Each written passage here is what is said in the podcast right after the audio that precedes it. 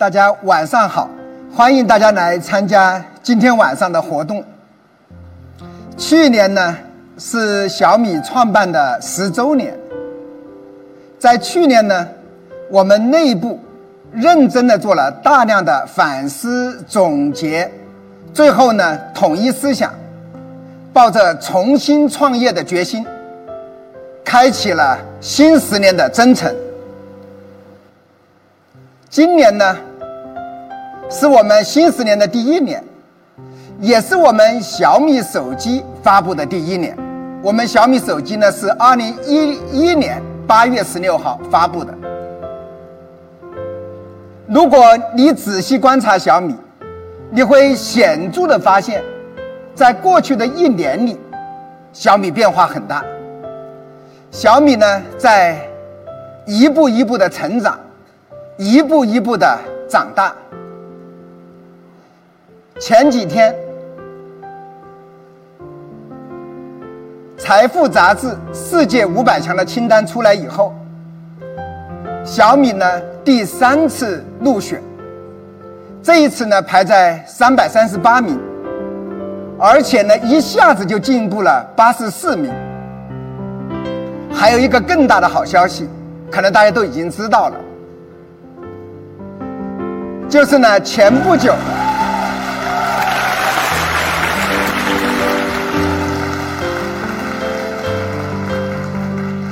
前不久，国际知名的几家调研公司的数据表明，小米手机的销量第一次超过了苹果，晋升全球第二。这真的是一个激动人心的好消息。这个消息传来的时候呢，我们大家都特别特别兴奋。此时此刻呢，我想借这个场合，感谢我们小米。全球各地的将士们奋力拼搏，当然也要感谢十年来全球米粉对小米不离不弃的支持。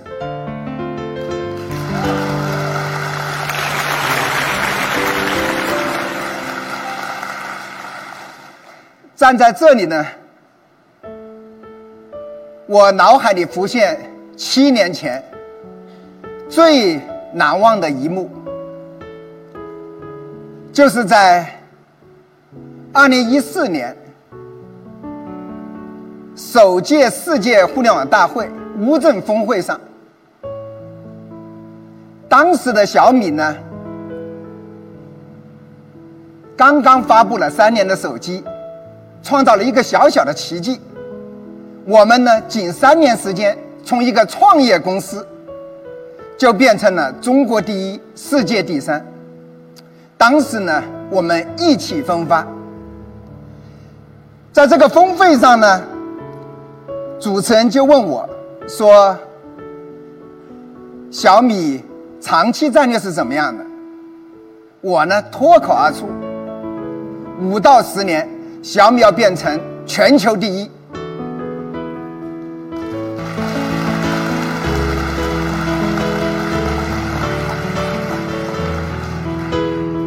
当时的全球第一呢是苹果。现场的苹果高级副总裁布鲁斯·塞维尔接着就说：“It's easy to do, it's easy to see.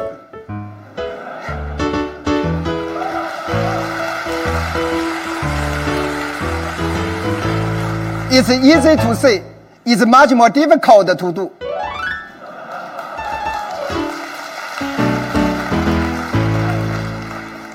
他这句话一讲呢，引起了现场观众哄堂大笑，场面呢非常非常的尴尬。前不久呢，我专门找到了这段视频，现场放给大家看一看。小米科技董事长雷军提出，五到十年内，小米将成为世界第一的智能手机公司。对此，苹果高级副总裁布鲁斯·塞维尔提出了质疑。It is easy to say, it is much more difficult to do. 雷军先生，您告诉我，你们要怎么做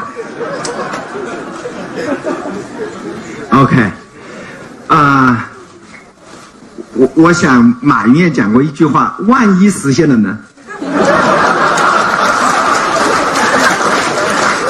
啊，小米是一个很小很小的公司，我们四年多前创办。我相信没有人相信，三年前刚刚做手机的小米成了世界第三。所以，在中国这个神奇的土壤上，产生了小米这样的小小的奇迹。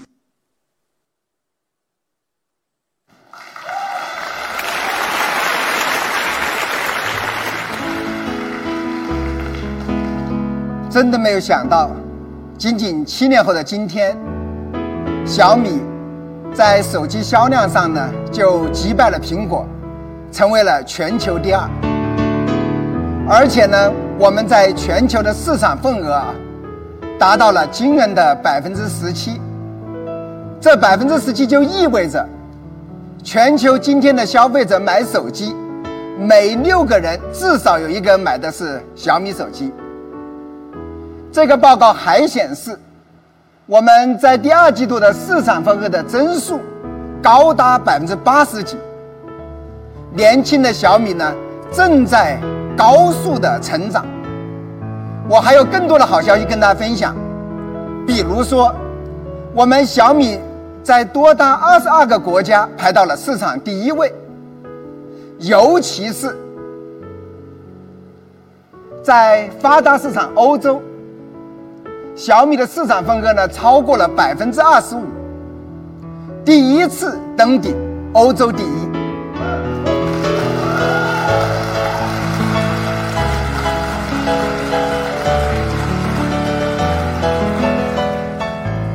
调研公司还跟我说，这是中国公司第一次达到这样的成就。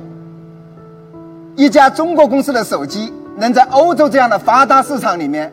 拿下第一名的位置，还是有史以来第一次。大家听到这么多的好消息呢，都特别特别的高兴，觉得全球第一呢唾手可得。在这里呢，我还是需要跟大家讲实话，不要低估世界级巨头的实力。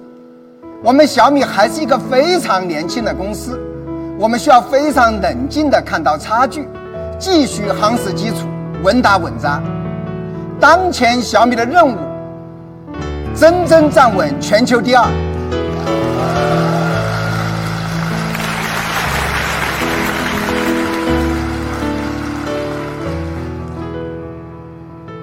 小米的梦想就是让全球的每个人都能享受科技带来的美好生活。这条路呢，注定了很漫长，很坎坷。我和小米的全体同学们都会拼尽全力去证明，小米的梦想是一定可以实现的。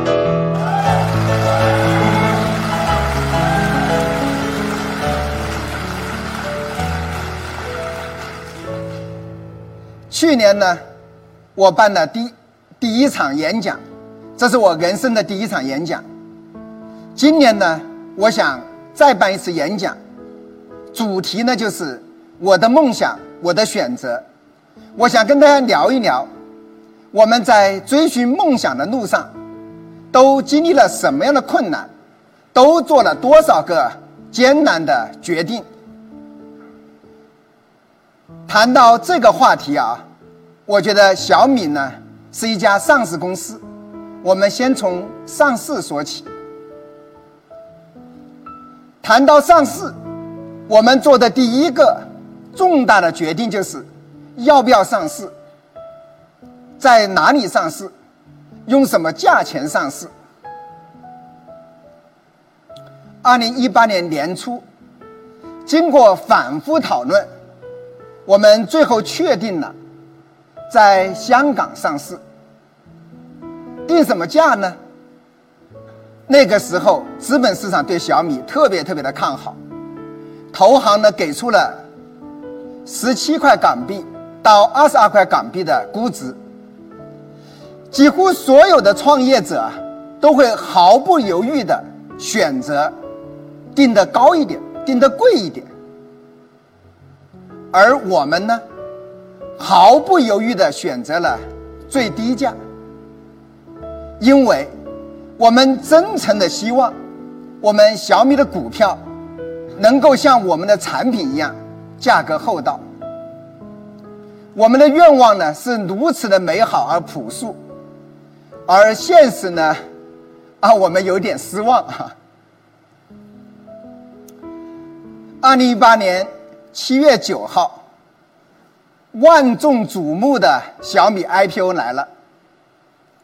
一般的 IPO 的仪式啊，管理人数都只有几十人，这一次管理人数超过了六百人，因为这是香港首家同股不同权的上市公司，也是当时全球第三大规模的科技股 IPO。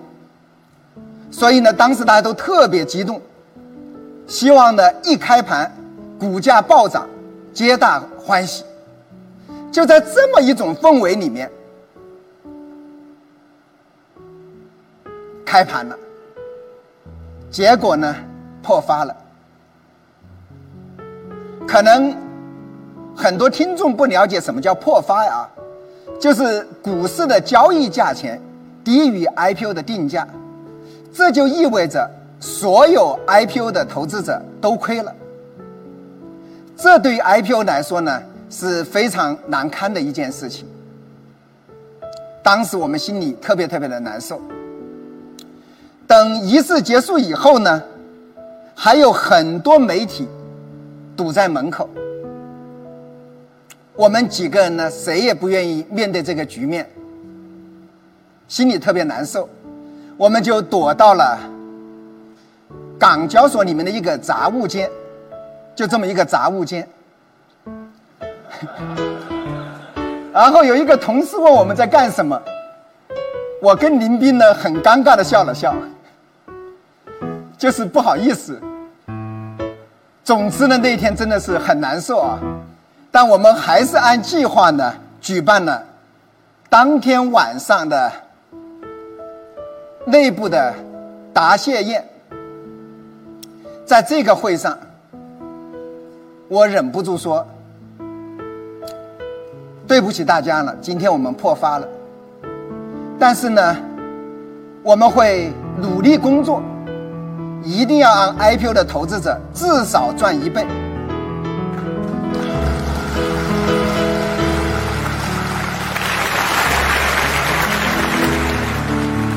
其实我知道，我绝对不应该对股价做任何的明示、暗示或类似的承诺，但是那一天真的觉得很憋屈，所以呢，忍不住就说了。当天晚上呢，喝了很多酒，只记得呢，我跟每一个小米的同事说，我们真的得好好干。绝对不能亏别人的钱。我呢这几天也回看了一下当时的现场视频，大家也可以一起听一听，看看我当时是怎么说的。真的感谢感谢，我就是亏了钱，心里有压力。雷总雷总雷总辛苦。那个我来。OK，我们还得好好干，不然亏人家的钱真的不行。是是是，态度一定端正，态度一定端正。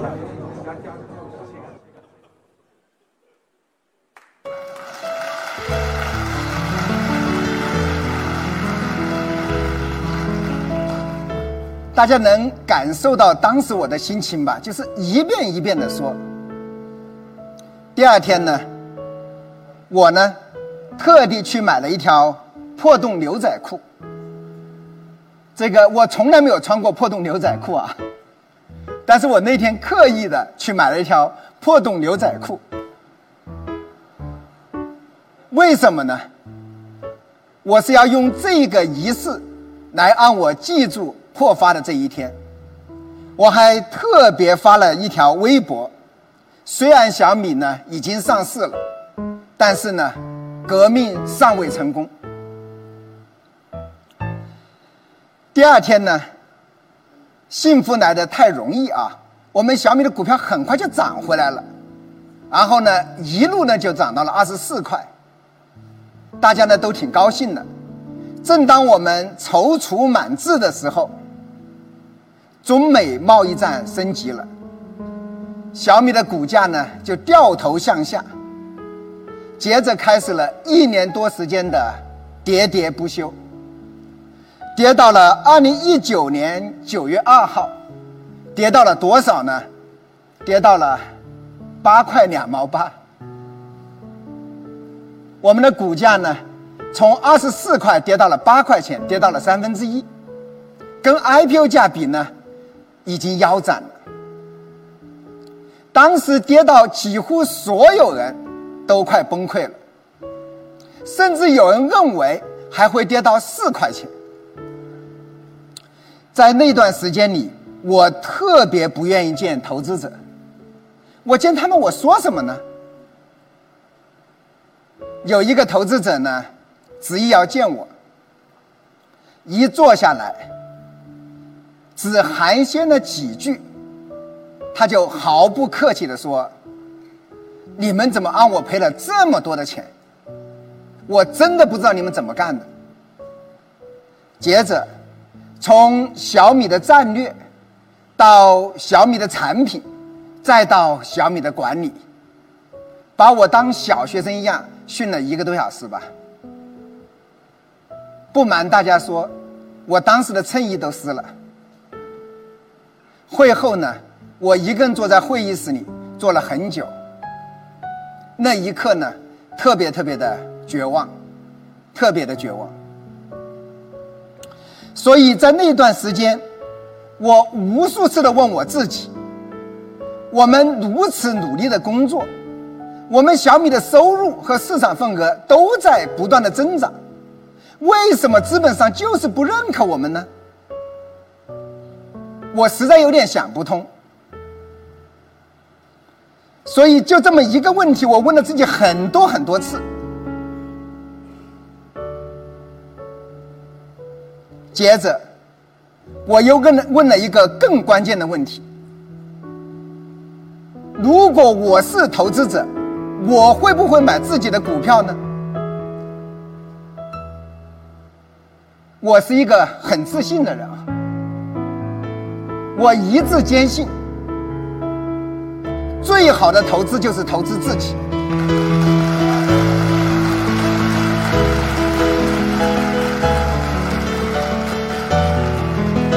果我们自己都不相信自己的话，我们怎么说服别人相信自己呢？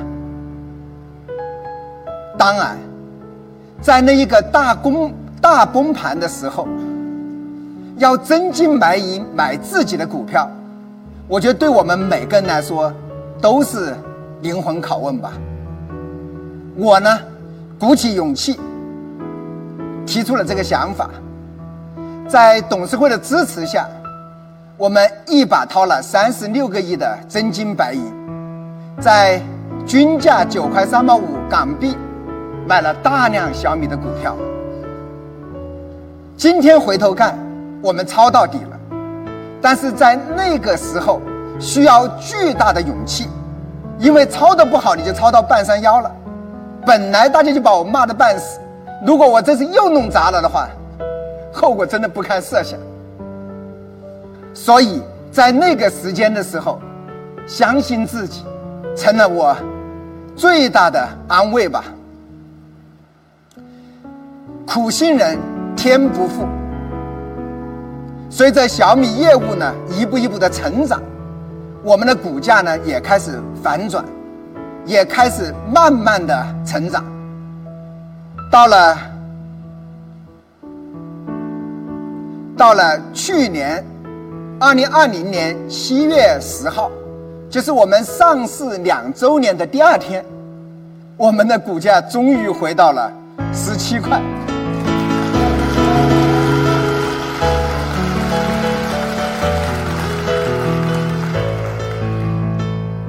我长舒了一口气，我跟他们开玩笑说：“我说从此我可以抬头挺胸，重新做人了。”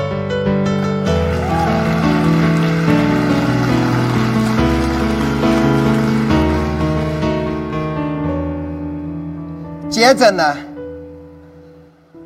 小米的股价呢一路高歌啊，一路高歌，到了今年一月四号，小米的股价呢达到了三十四块。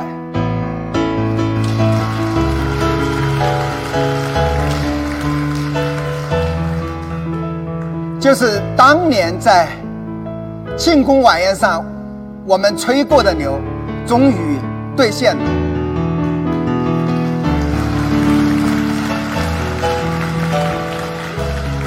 那一刻，破发给我造成的心理阴影，也终于烟消云散了。我跟同事们认真的说。我再也不用关心股价了，那些股票软件呢，对我来说也没用了。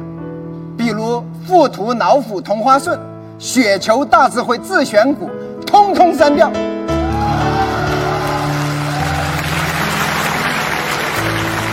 我当时的心情，我当时的心情，可以用这么一句话来形容：从明天起。做一个幸福的人，喂马劈柴，周游世界。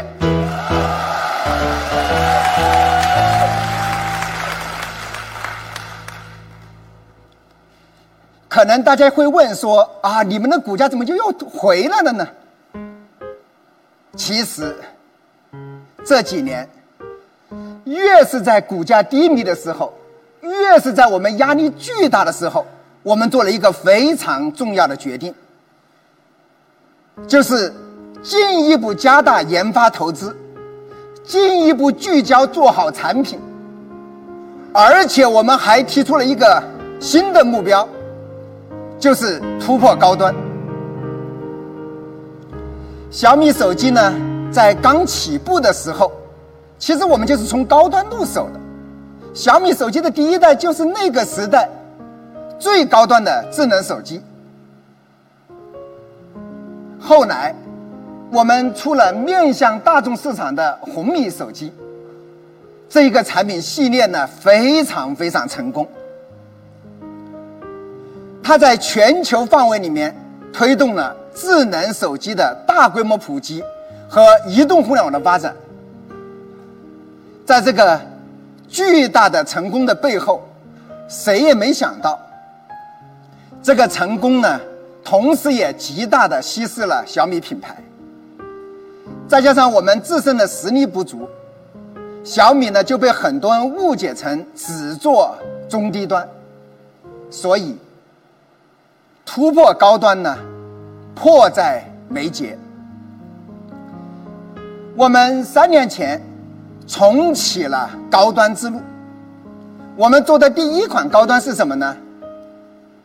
小米十。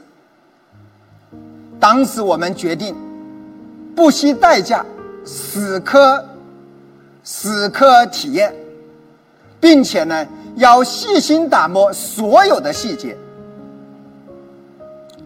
我们就是这样来做小米十系列的，整个产品线呢一下子的投入多达十亿人民币。等产品做好以后，我们做了一个简单的测算。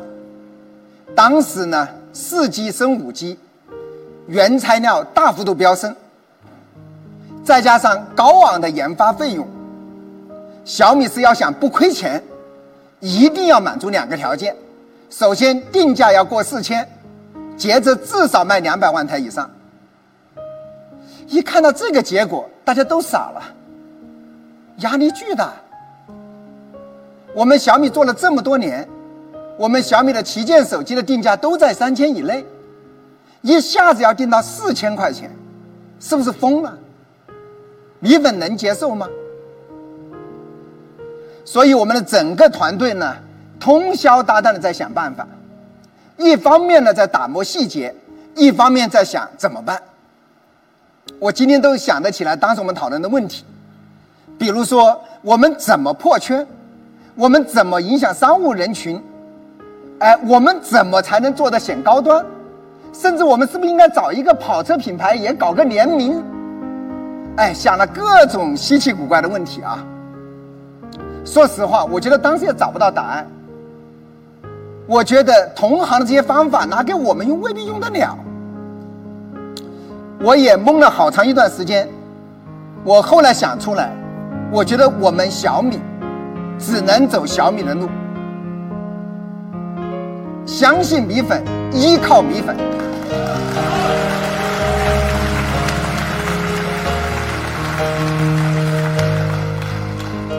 我为什么这么说呢？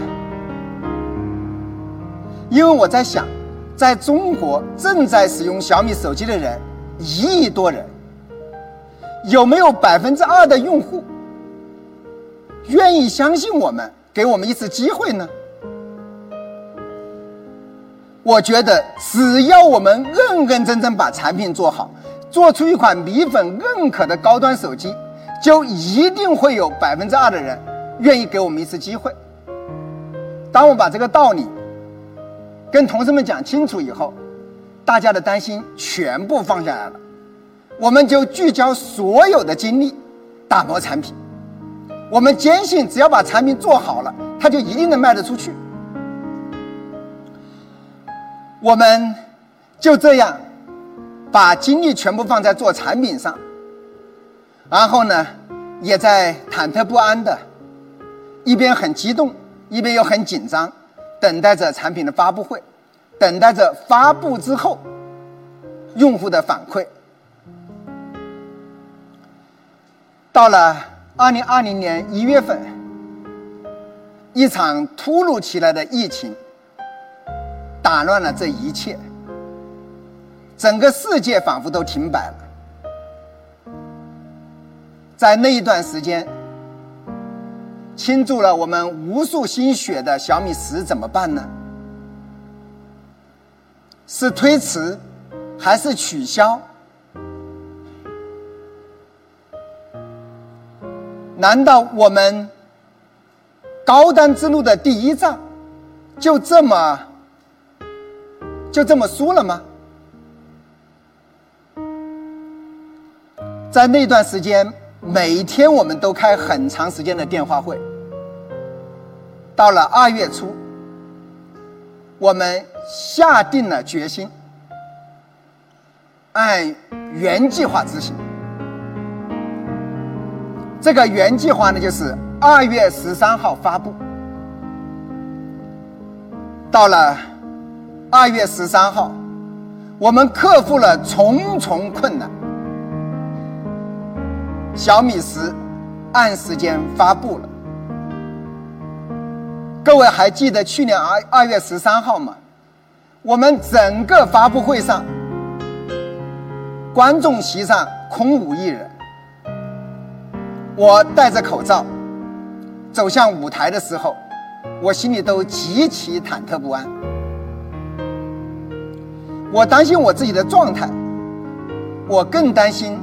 这一种直播发布会的效果，可是，当我走到舞台的中央，当灯光亮起来的时候，那一刹那，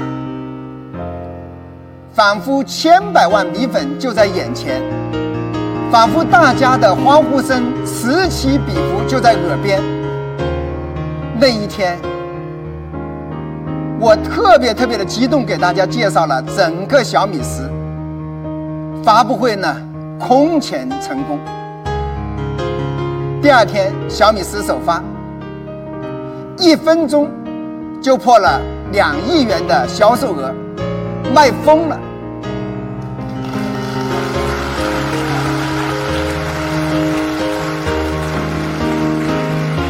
这就是我们去年发布会的照片，当时还戴着口罩，整个现场空无一人。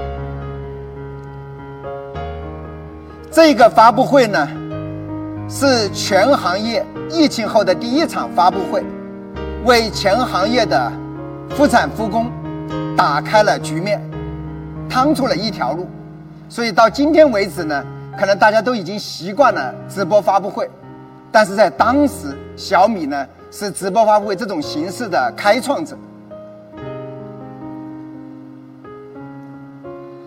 小米十系列呢。首战告捷，那么当初我们计划卖两百万台，我呢刚统计了一下，截止今天为止，小米十系列卖出了多少呢？卖了五百七十七万台。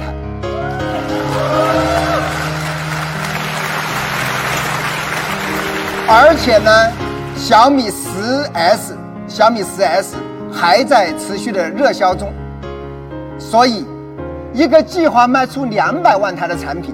最终卖了将近六百万台，这里面的秘诀在哪里呢？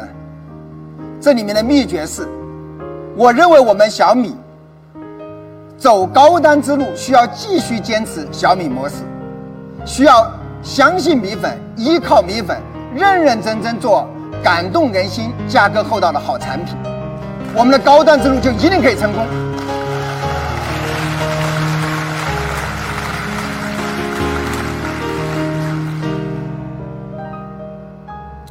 小米十大胜以后，我们内部呢士气大涨，大家希望呢能够乘胜追击，再下一城。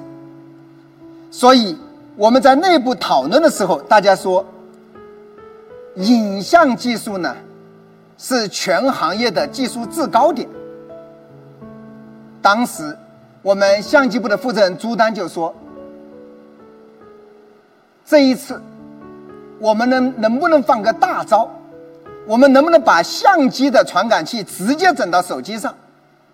这样就可以大比分的领先对手。然后呢，啊，大比分的领先对手能够拿到全球影像技术的第一名。他这个想法呢是非常非常夸张的。我们的设计部的负责人立刻就急了，说这样做出来的手机。会不会像相机一样厚？这么厚的手机能卖得出去吗？大家的争论极为激烈。经过反复讨论以后，我们呢就达成了一个共识：我们为影像的发烧友专门做一款手机，主攻相机，一定要把影像技术做到全球第一。当下了这个决心以后。这个产品的名字呢，我们就命名成 Ultra。为什么叫 Ultra 呢？Ultra 就是极致，就是巅峰。所以，我们这个项目立项以后，相机部呢提前十八个月，花了大量的精力，专门定制了一个 GN2 的传感器。这个传感器底的下，这个底大的吓人啊，将近。一英寸，它已经到了接近相机的标准。当这个产品的原型拿出来以后，我们一试拍，效果非常惊艳，已经可以媲美索尼黑卡的效果了。所以这个效果呢是特别特别的出色。但是呢，它相机的凸起跟这个呆口呢也特别的夸张。当时呢。我们的设计部呢一筹莫展。后来我们尝试了各种各样的设计的方案，最后呢找到了一个大家都能接受的方案，就是我们在这么凸起的相机边上呢加了一个小屏幕，是不是一下子看起来舒服很多了？这个改改进后的产品原型拿出来以后。我们内部的调研，有不少同事呢还特别喜欢。后来呢，我们就集中精力的打磨产品。到了三月底，这一款产品呢正式发布。在发布会上呢，我讲完以后，心里还是特别特别的紧张。但是发布完以后呢，效果特别特别的好。我觉得主要的原因呢，还是 Ultra 这个产品太强了。它有多强呢？它的拍照以大比分领先同行，获得了 DxO Mark 评分的总分第一名。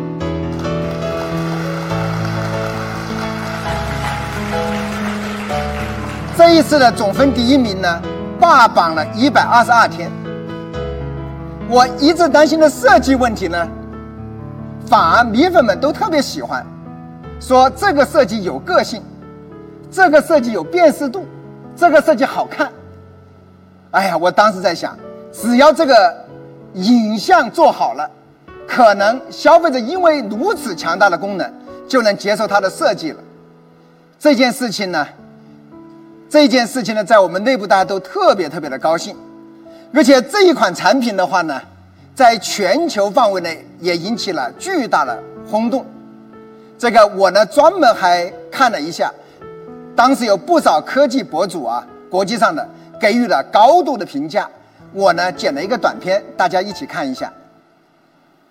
The Mi 11 Ultra. The Mi 11 Ultra. Mi 11 Ultra. Mi 11 Ultra. The lenses are enormous. The main camera has the largest smartphone sensor on the market right now. It gets bright. Colors are beautiful. Talking of performance, this is another area where this phone is an absolute beast. Because you've got Qualcomm's Snapdragon 888 chipset stuffed in there, backed by 12 gigs of DDR5 RAM. 67 watt wired charging and 67 watt wireless charging as well.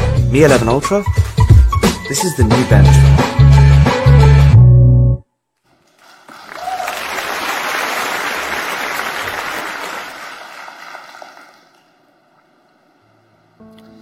我觉得 Ultra 这个产品取得了这样强烈的反响呢，很重要的一个原因是什么呢？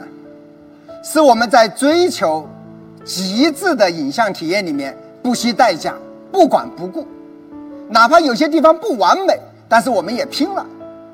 就是因为在攀登科技的高峰的过程中，你总会遇到各种各样的困难和问题，我们需要下功夫来一起来解决。这个产品呢，首发以后，预订量也非常非常的惊人。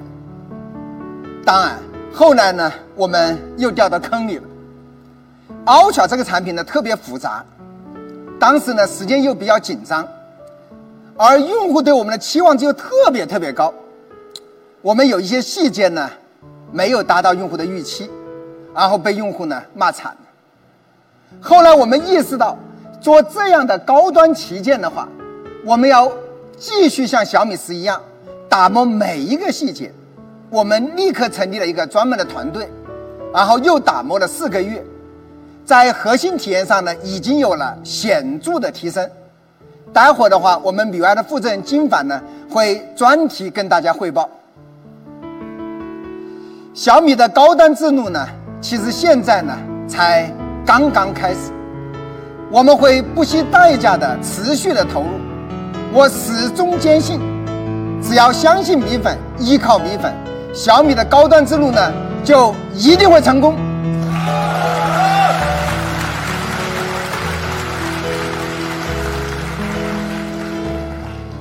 就在我们业务呢欣欣向荣。就在我们呢不断的冲刺高端市场的过程之中，谁也没想到，飞来横祸，发生了一件什么事情呢？一月十五号，美国呢把我们列入了 DOD 清单。可能很多消费者都不了解 DOD 清单啊，DOD 清单呢就是。美国国防部认可的中国军方拥有和控制的中国企业清单，简称呢“涉军清单”。那么进入这个清单以后，处罚就是禁止美国投资者投资，而且呢，对小米这样的正在拓展国际业务的公司来说的话，也是一个巨大的障碍。当这个事情出来以后呢，股市一开盘，股市暴跌，一度跌幅呢超过了百分之三十啊。后来几天呢又连续跌，一直跌到二十一块，一共跌掉了三千亿的市值，所以呢对我们小米呢也是重创。所以当时呢，我们第一次遇到这样的事情，我们也很懵啊，不知道该怎么办。怎么也想不明白，小米就成为了一家涉军企业。当时呢，网上有很多段子啊，他们说：“你看啊，有陆军、海军、空军，今天又多了雷军，所以你们社军，我们呢，当时的压力巨大，但是呢，我们还是非常非常的自信，因为我们是在海外上市的公众公司，我们的信息呢也高度透明。我们坚信呢，我们不是社军公司，所以，我们立刻公告：小米并非社军企业，坚决反对美国国防部的无理制裁。公告以后呢，我们联系美国国防部，他们说他们是保密机构，根本就不搭理你。这个时候怎么办呢？要么认了，要么起诉美国政府。但是 DOD 清单呢不一样。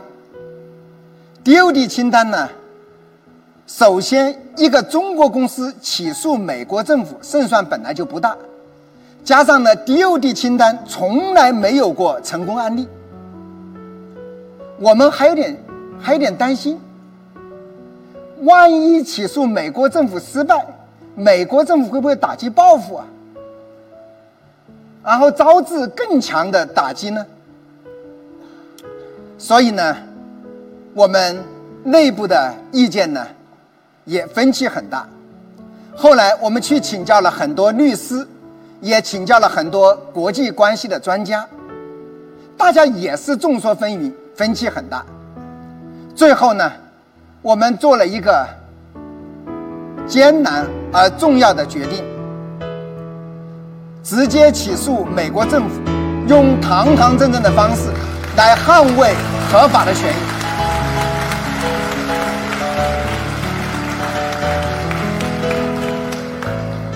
我们起诉以后呢，美国国防部不得不公布的原因。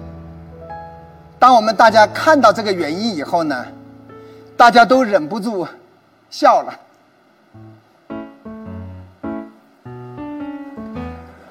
主要的原因呢，就是二零一九年，我获得了由中国工信部等部门评选的优秀中国特色社会主义事业建设者的荣誉称号。因为工信部是中国军民融合的推动部门，所以小米社军。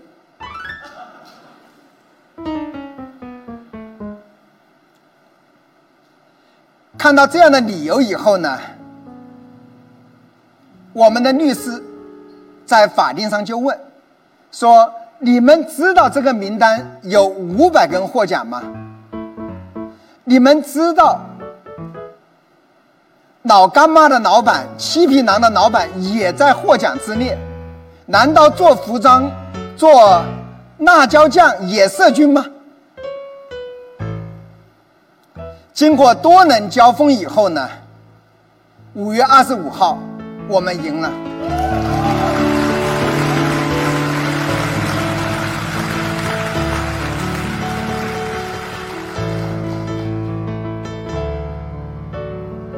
在小米胜诉的影响下，后来又有几家中国公司起诉成功，所以这件事情呢，是史无前例的成功吧。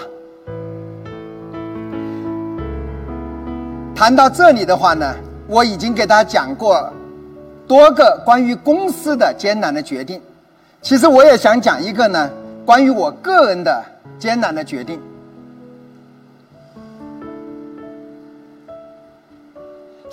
过去的十年，我呢和小米呢已经高度绑定了。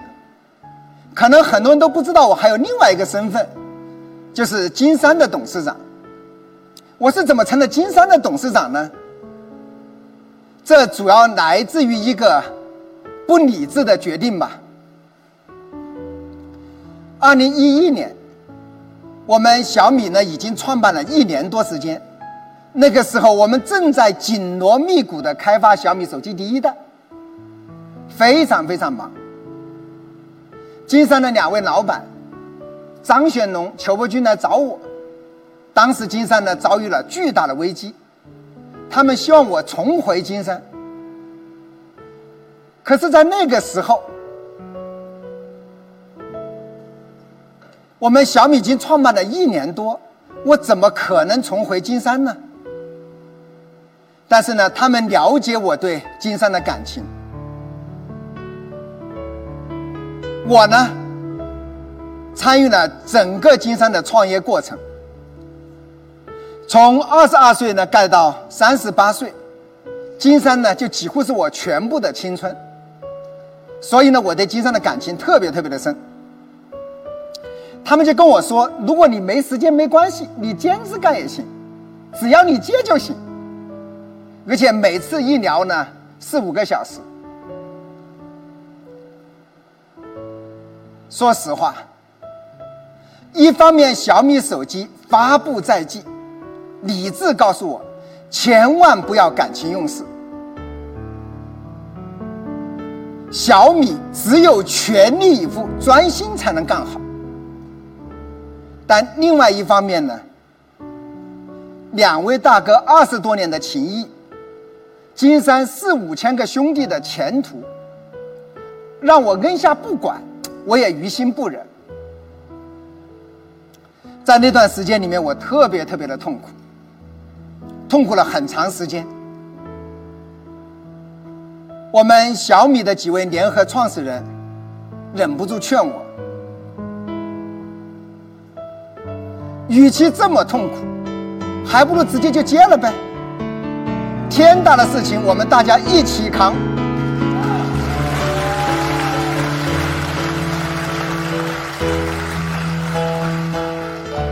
大家想一想，他们是小米的创始人，他们肯定希望我把精力集中在小米业务上。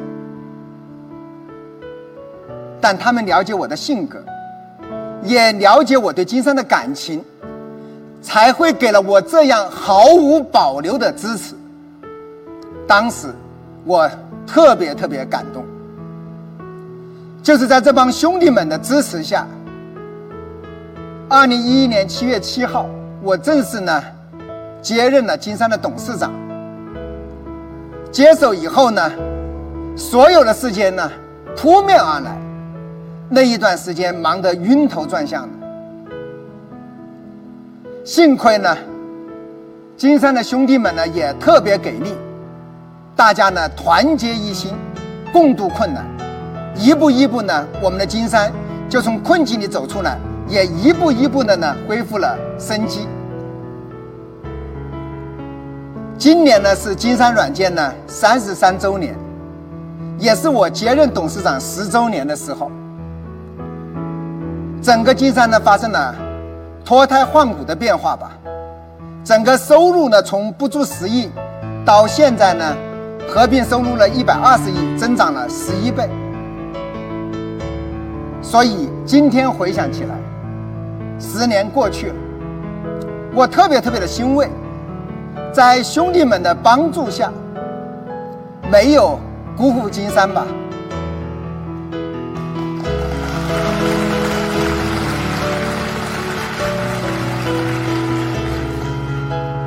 所以今天看起来，当初不理智的决心，呃，决定背后呢，默默影响我的，其实就是四个字：情义无价。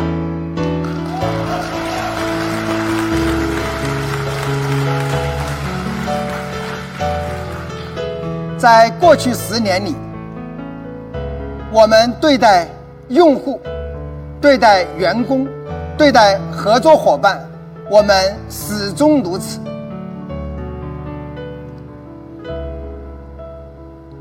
谈到这里呢，金山还有非常多惊心动魄的故事，我就不讲了。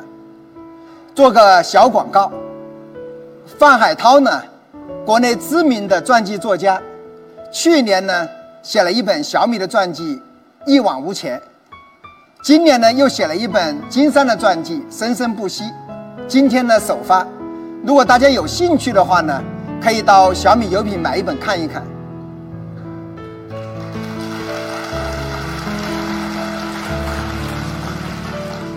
马上呢就是八月十六号，小米手机呢发布十周年。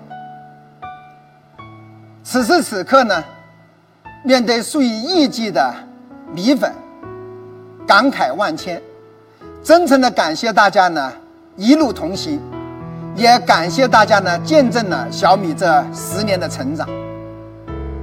从小米第一代到今天的小米十一，从 Mix 一到 Mix 三，这十三款手机就构成了小米过去的十年。经常有米粉跟我说，他拥有这十三款手机。当时呢，我特别特别的震惊。我觉得在我们小米内部，可能也很少人收集齐。后来呢，我自己呢去翻了一下我的收藏，我非常高兴的跟大家分享一张照片，就是我把它收集齐了。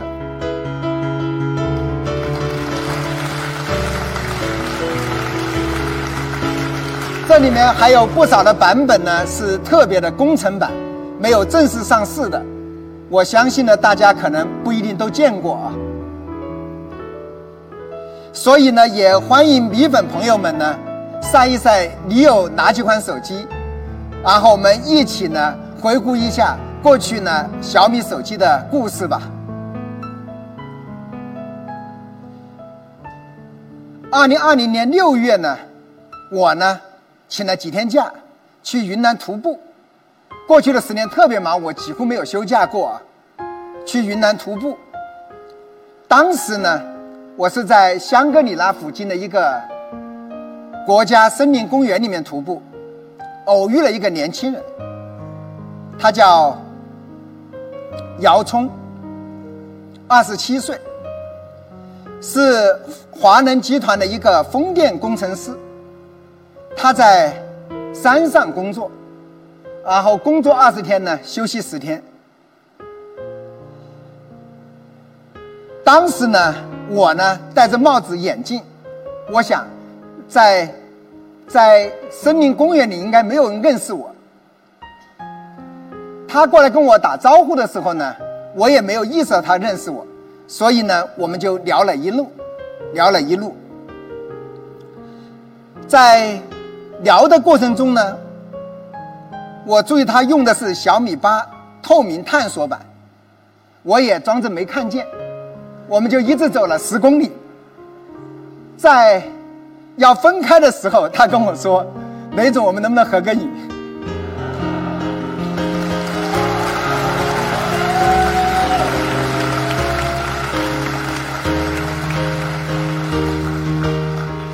他说呢，他不好意思呢打扰我，所以呢就没有跟我说他认出我来了。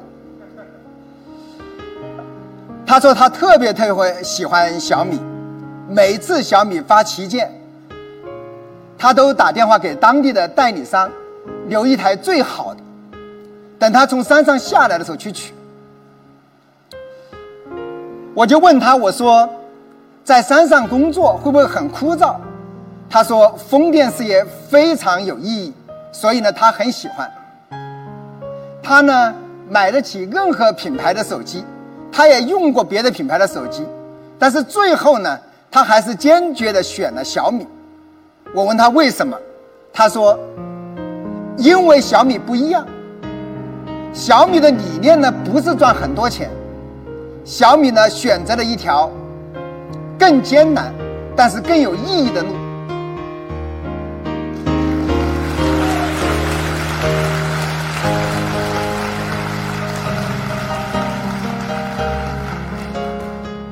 他很认真的看着我说：“我也是一个有追求的人，所以我更喜欢小米。”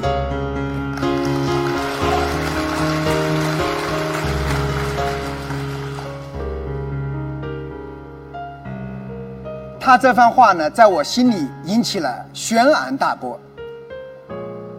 我知道，世界各地呢有千千万万像姚聪这样的米粉。十年来呢，一直默默的支持我们，相信我们。正是这些信任，才让我们克服了重重的困难，走到了今天的世界五百强，走到了今天的全球第二。也正是因为这些信任，让我有勇气在这里告诉大家我们下一个目标：三年时间。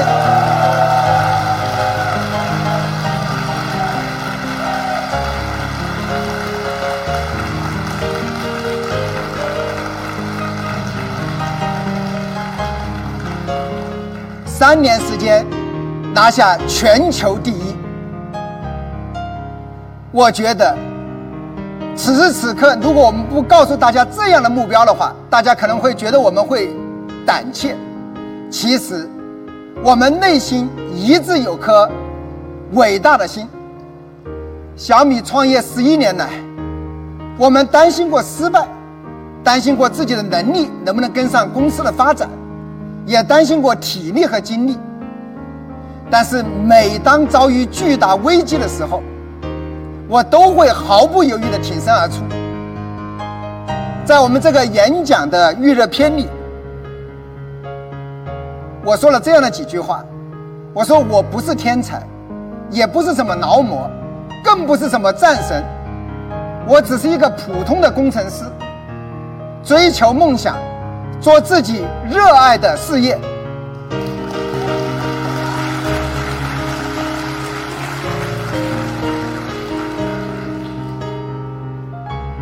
讲到这里的话呢，我们关于梦想与选择的演讲呢就要告一段落了。下半场呢，我们有一系列的新品发布会，大家呢先看一段 Mix 的剪辑视频，然后休息一下。我们下半场的新品发布会就来了，大家待会见。